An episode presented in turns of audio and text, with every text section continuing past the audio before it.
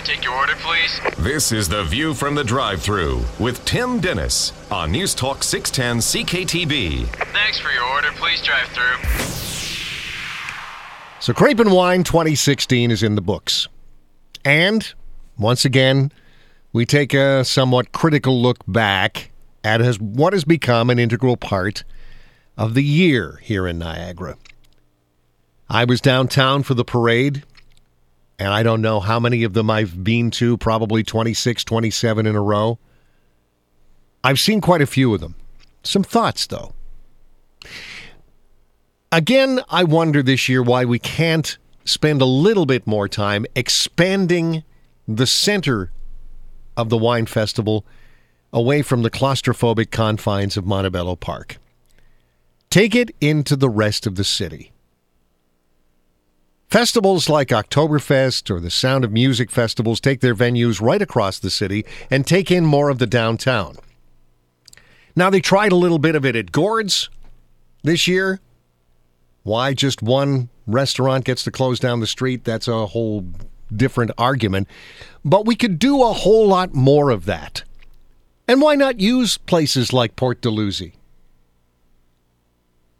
Is there not a way to make use of the park during the week? If the festival is going to span the whole week, why do they have to close down for weeks and days on end, hidden behind that ugly fence? There's got to be stuff that we can do. Most of the problems in and around the main festival have to do with, of course, our Ontario liquor laws, ridiculous though they may be. Yet, even though the security seems a little over the top, I've heard that comment from numerous people about the number of security people, the the frisking going in and out, the number of police officers there. Really? How do places like the Greek festival do it without that seeming to be an overriding theme? In the end, the biggest complaint that I heard again this year is how far the festival has come from its roots. No longer really anything to do with the grape harvest and all to do with the wine industry and making money. Endless complaints about the price of getting just a glass or a bottle at the park. Festivals in Europe and down in Napa do everything they can to try and get you to try their best product. Yet we charge $30 for a bottle of wine that would cost 15 or less in the store. There are a lot of good things about this festival, don't get me wrong. It's a great tradition and one of the milestones of Niagara.